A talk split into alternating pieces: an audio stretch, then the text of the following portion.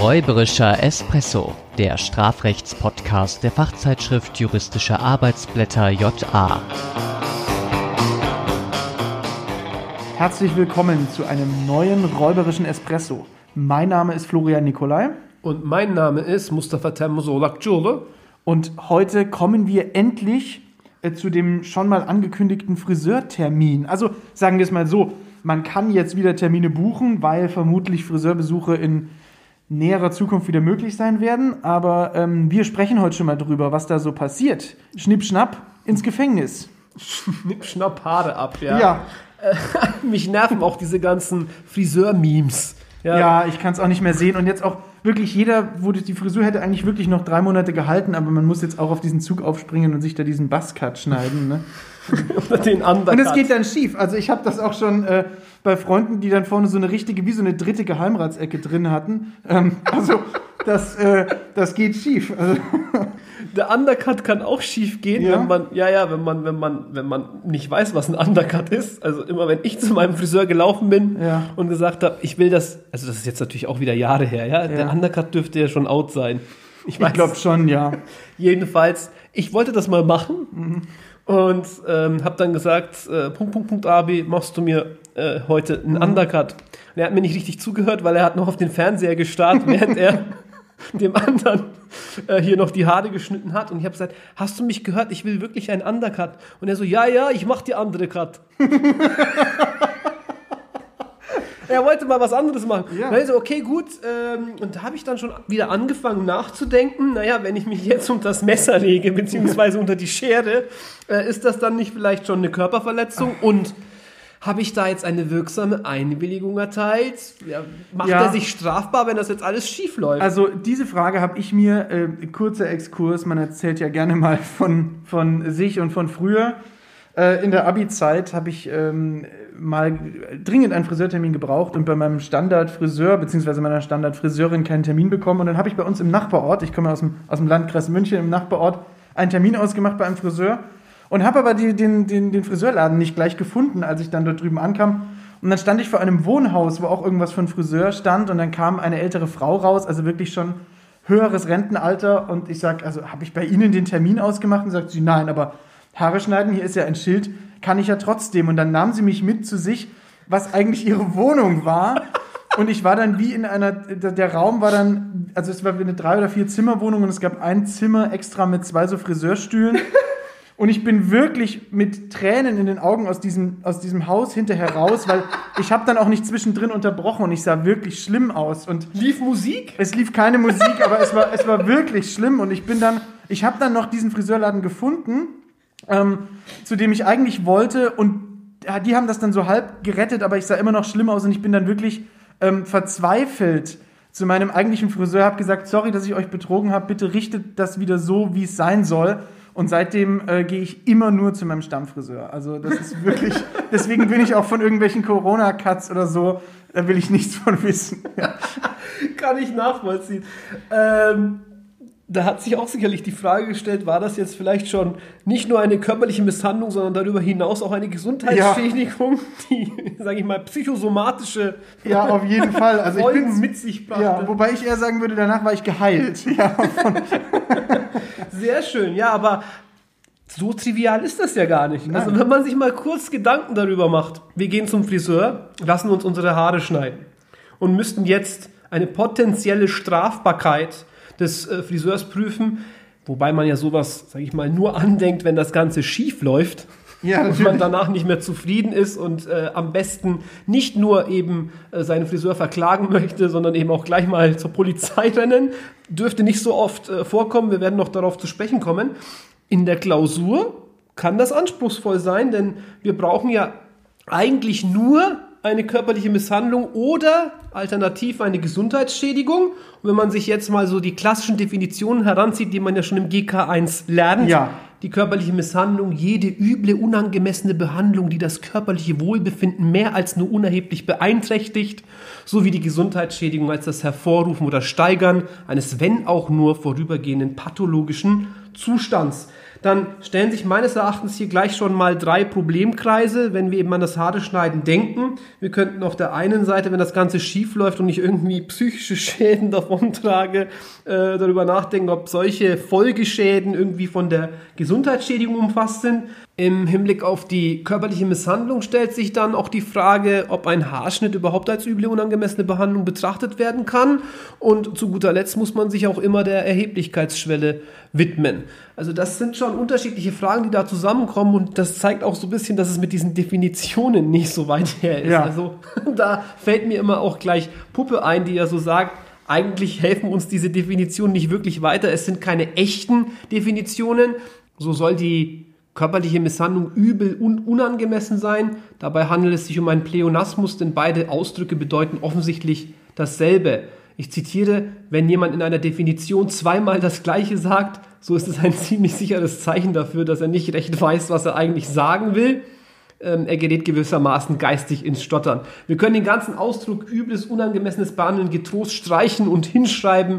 Eine körperliche Misshandlung ist eine nicht unerhebliche Beeinträchtigung des körperlichen Wohlbefindens oder der körperlichen Unversehrtheit. In der Klausur wäre ich damit allerdings vorsichtig, Mustafa, weil auch wenn du und ich als äh, Fans von äh, Professor Puppe äh, dem sicher zustimmen und dem was abgewinnen können, ist es nicht so sicher, dass auch äh, Klausurkorrektoren dem zustimmen und dass dann da vielleicht mal schnell am Rand steht, äh, Definition, Fragezeichen. Und das äh, muss natürlich nicht sein.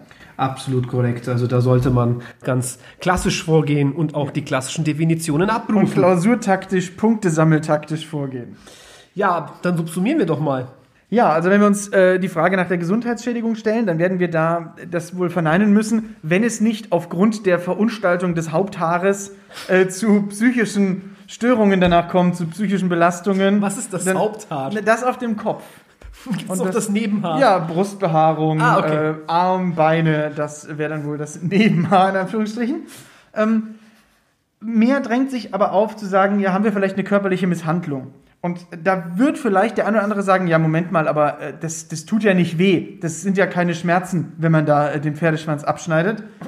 Aber, aber ähm, die Rechtsprechung und auch Teile der Literatur sagen, wir brauchen da gar keine Schmerzen, sondern uns reicht eigentlich eine Substanzverletzung. Und diese Substanzverletzung, die wird man zumindest bei verunstaltenden Haarschnitten annehmen müssen. Also gar nicht jetzt vielleicht die klassischen beim Friseur, sondern jemand geht hin und äh, schneidet jemand anderem einfach den Pferdeschwanz oder, oder ähm, die, die Haare ab. Und wenn das verunstaltenden Charakter hat, dann wird man schon sagen müssen, das ist eine Substanzverletzung. Und wenn einem das Ergebnis dann aber nicht gefällt, vielleicht auch einhergehend mit der vorliegenden oder nicht vorliegenden Verunstaltung, wird man auch noch über die Erheblichkeitsschwelle Korrekturen vornehmen können. Ähm, also wenn man jetzt irgendwie jemanden nur eine kleine Locke rausschneidet, muss man sich dann fragen, äh, ist das denn nicht nur unerheblich? Dabei erscheint mir allerdings wichtig äh, zu betonen, dass das alles Entscheidungen waren in der Rechtsprechung, in denen die Haare gegen den Willen des Opfers abgeschnitten wurden. Also nicht erstmal, ja, ich gehe zum Friseur, schneide mir die Haare und es geht was schief, sondern von vornherein gegen den Willen. Genau, also wir haben auch keine amtsgerichtlich strafrechtlichen Entscheidungen entdecken können nach einer ersten Durchsicht, wo es dann irgendwie um Friseure ging und irgendwas schief lief und man danach fragte, ist das jetzt eine fahrlässige oder vorsätzliche Körperverletzung. Allerdings gab es einige zivilgerichtliche Entscheidungen, das muss man schon sagen. Genau, aber die Entscheidungen, die es gibt, da geht es dann um gegen den Willen. Da habe ich auch noch eine ähm, witzige Geschichte. Und zwar ähm, hatte ich einen Mathelehrer in der Abiturzeit, der einen Pferdeschwanz hatte. Und ich habe mir eigentlich die ganze Zeit vorgenommen, am Ende des Jahres nicht ihm die Haare abzuschneiden, sondern mir irgendwo eine, er hatte ganz dunkle, fast schon schwarze Haare, mir eine Perücke zu besorgen mit dieser Haarfarbe und äh, die sozusagen in die Hand zu nehmen, hinter ihm lang zu gehen, mit einer Schere ein Schnittgeräusch zu machen und ihm dann die Perücke zu zeigen. Das habe ich dann nicht gemacht. Es hat, es, es hat irgendwie nicht funktioniert. Ich habe ihn aber nach dem Abitur mal davon erzählt und er meinte, er hätte dann im Ergebnis die Geschichte sicherlich lustig gefunden, hat aber gesagt, er weiß nicht, wie er reagiert hätte, wenn ich ihm diesen Büschel Haare so vor die Augen gehalten hätte. Das wäre vor allem sozusagen eine Situation, wo äh, der Lehrer in die Situation eines Erlaubnistatbestands das könnte hätte geraten können. ähm, jetzt muss ich an meine Lehrerin denken, die eine Kla Kreideallergie hatte. Ja. Da sind wir dann schon wieder im Bereich der gefährlichen Körperverletzung. Aber gut, Ja, äh, schöne Geschichte hier nochmal als äh, Exkurs. Ich halte kurz fest, das Abschneiden der Haare kann also den objektiven Tatbestand der Körperverletzung erfüllen.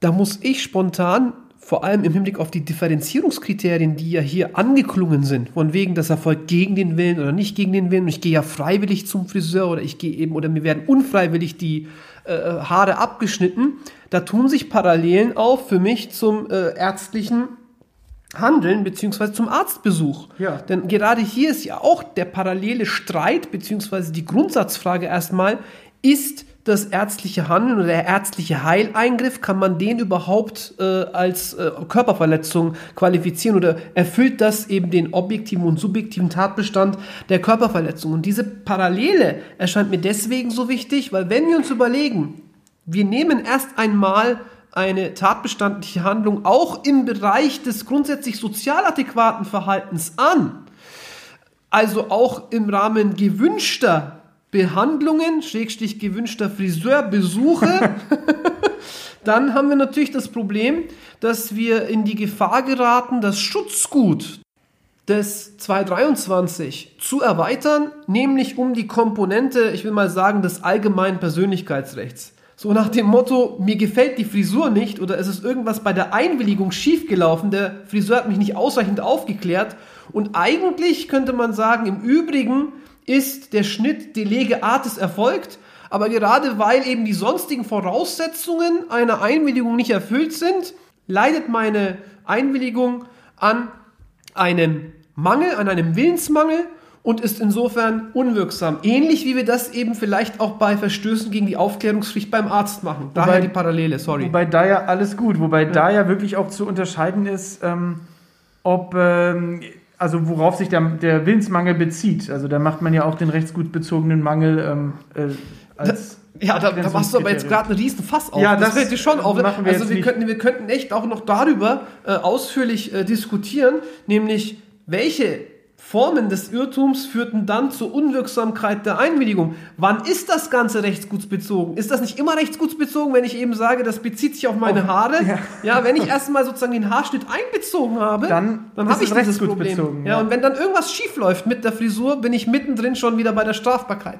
Und das ist eben sozusagen das Risiko, das damit einhergeht, wenn man erstmal mittendrin ist und gesagt hat, der Haarschnitt ist eine Körperverletzung. Erklär das mal den 1000 und äh, 10.000 und 100.000 Friseuren da draußen. Also das ist schon, sag Das ich mal, ist genau das, wogegen sich ja auch die Ärzte immer wehren, die sagen, Moment mal, warum ist denn mein Heileingriff, der ja im Grunde genommen was verbessert, denn tatbestandlich eine Körperverletzung? wobei man sich natürlich beim Friseur fragen kann, Ist es dann auch nicht schlechter, ja. verbessert das wirklich etwas?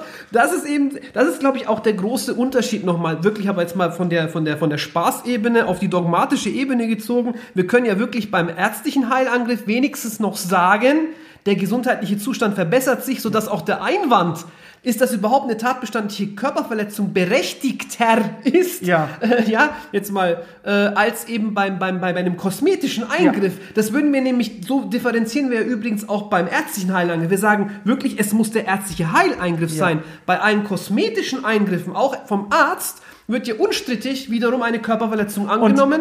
Anknüpfungspunkt ist dann natürlich, dass objektiv messbar ist, dass von etwas Schlechterem man zu, äh, sich zu etwas Besserem bewegt. Und das ist natürlich medizinisch klar verifizierbar. Oder besser aber, Oder verifizierbar. besser verifizierbar als äh, kosmetisch. Genau. Richtig.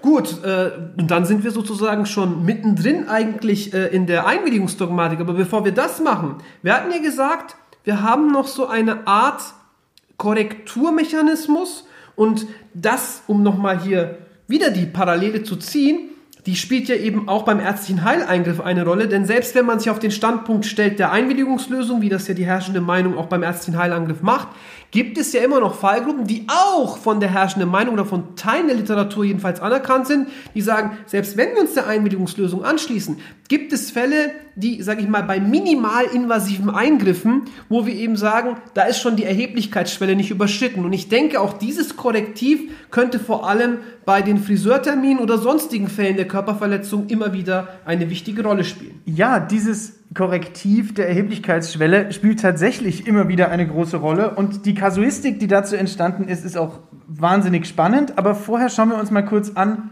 Was ist denn, was besagt denn diese Erheblichkeitsschwelle? Die ist deswegen auch spannend, weil das meistens witzige Fälle sind. Total. Wir schauen uns das auch gleich an. Wir kommen gleich zu den witzigen Fällen.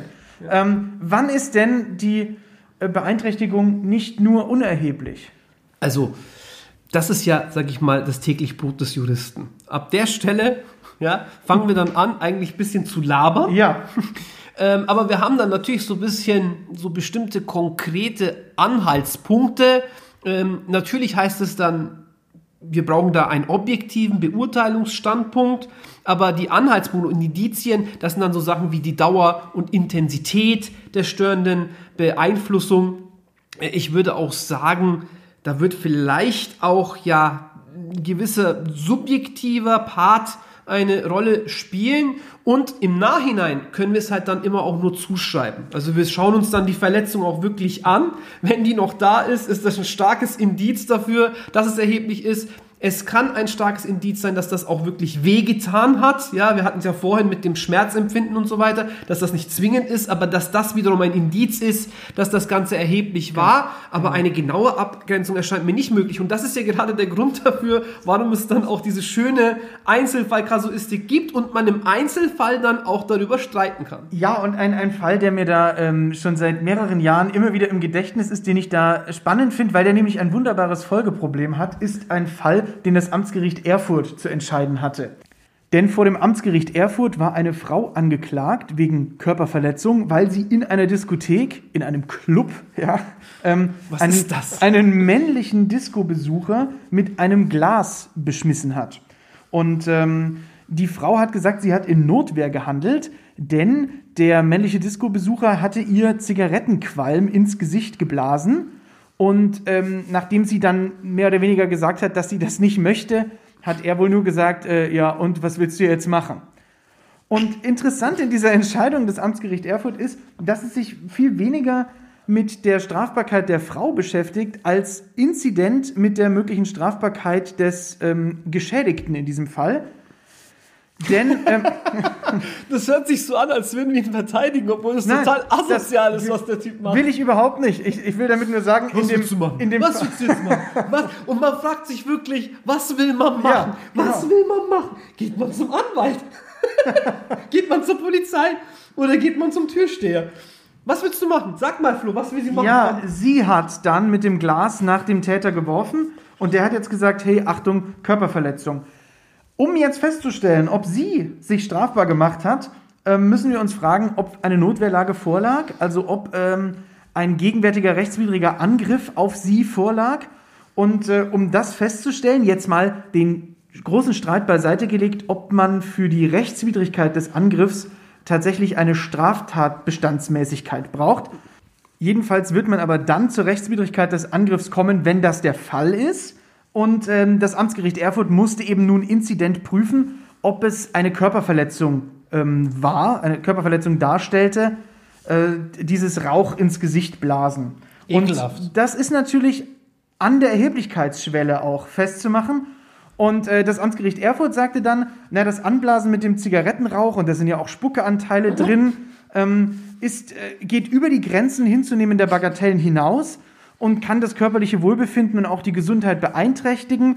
Ähm, das resultiert daraus, dass äh, in diesem Rauch äh, karzinogene Anteile enthalten sind und potenzielle Viren und Bakterien der Körperflüssigkeit in Anführungszeichen Spucke, so original aus den Gründen des Urteils.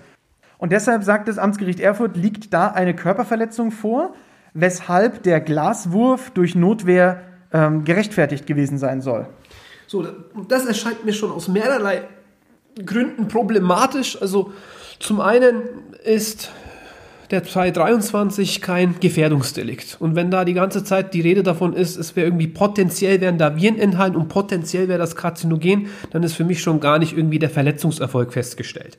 Aber mal weg davon. Selbst wenn wir doch davon ausgehen würden, unbestritten, das ist asozial und ich denke, das überschreitet auch die Strafbarkeitsschwelle, Ja. nämlich im Bereich äh, der tätlichen Beleidigung. Da hätten wir nämlich den 185 in der zweiten Alternative. Und es könnte natürlich auch, selbst wenn wir jetzt von dem Nicht-Gefährdungsdelikt weggehen, über die Erheblichkeitsschwelle der körperlichen Misshandlung drüber gehen, theoretisch. Richtig, also wenn wir die zusätzlichen Feststellungen hätten mit dem Ekel und mit diesen somatischen äh, Folgen und so weiter, könnten wir sicherlich da auch eine Körperverletzung konstruieren.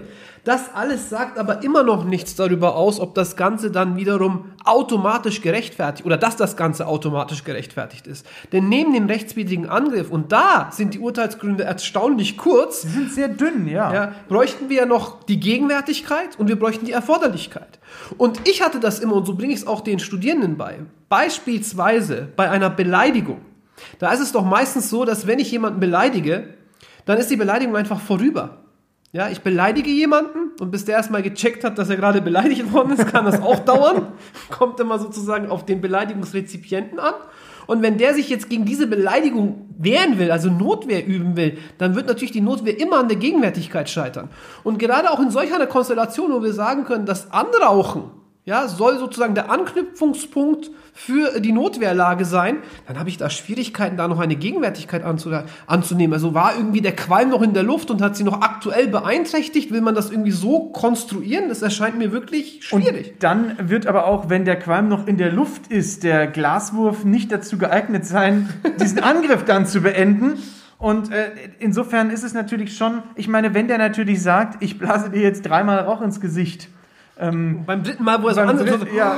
macht. dann äh, kann man von der Gegenwärtigkeit ausgehen. Ansonsten, ich glaube, das Amtsgericht Erfurt hat hier die Annahme der Gegenwärtigkeit auch darauf gestützt, dass er sagte, was willst du denn machen? Und daraus so ein bisschen konstruiert, naja, ist der macht das nochmal, aber ich finde das, Das ist sehr für dünn. mich ein klassischer Fall der präventiven Notwehr Ja. Und die ist ja gerade eigentlich nicht von 32 StGB umfasst. Also das ist schon wirklich äh, im Kontext, sage ich mal, auch äh, hier nochmal der wechselseitigen Beleidigungen zu sehen.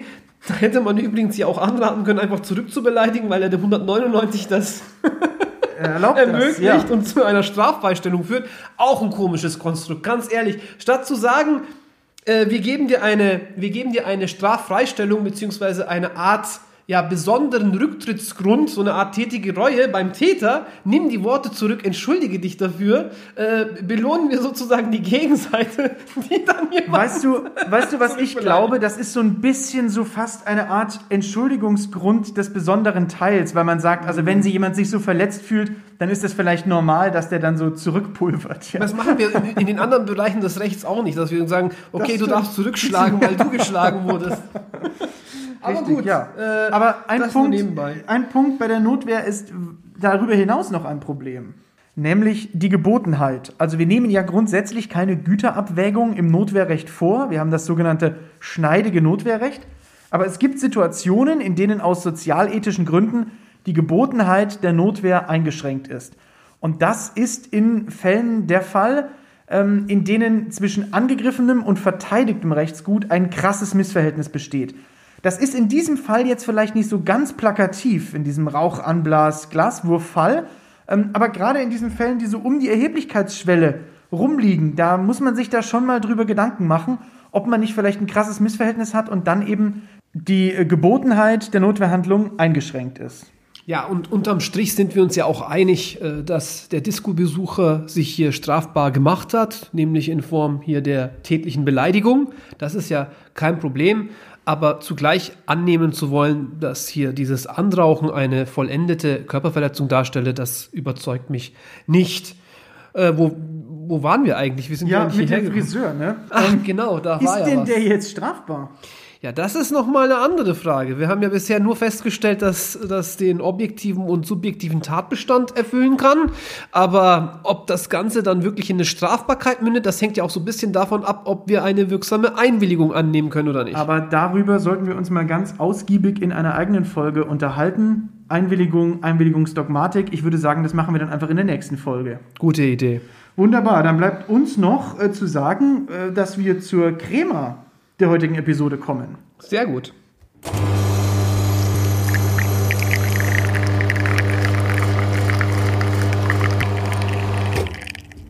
Das Abschneiden der Haare erfüllt nach herrschender Meinung den objektiven Tatbestand der Körperverletzung. In bestimmten Fällen kann jedoch eine körperliche Misshandlung an der Erheblichkeitsschwelle scheitern.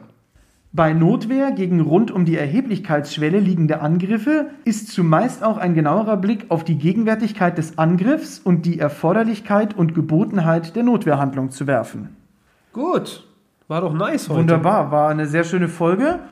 Überhaupt kein Selbstlob. Also mir hat's, ich sagen so, gesagt, mir dass hat es Spaß nice gemacht. war. Mir hat es Spaß gemacht. Und Ja, genau. wir hoffen, euch hat es auch Spaß gemacht. Und das könnt ihr uns gerne mitteilen ähm, per E-Mail an japodcast.fahlen.de oder direkt an uns auf unsere Instagram-Seite räuberischer Espresso. Da könnt ihr uns auch gerne folgen, genauso wie ihr unseren Podcast auf äh, der Podcast-App, über die ihr ihn hört, ähm, abonnieren könnt. Dann bekommt ihr immer eine Benachrichtigung, wenn die neue Folge online ist. Gut, dann würde ich sagen, reicht's für heute. Genau, bis zum nächsten Mal. Macht's gut. Bis dann. Ciao. Ciao.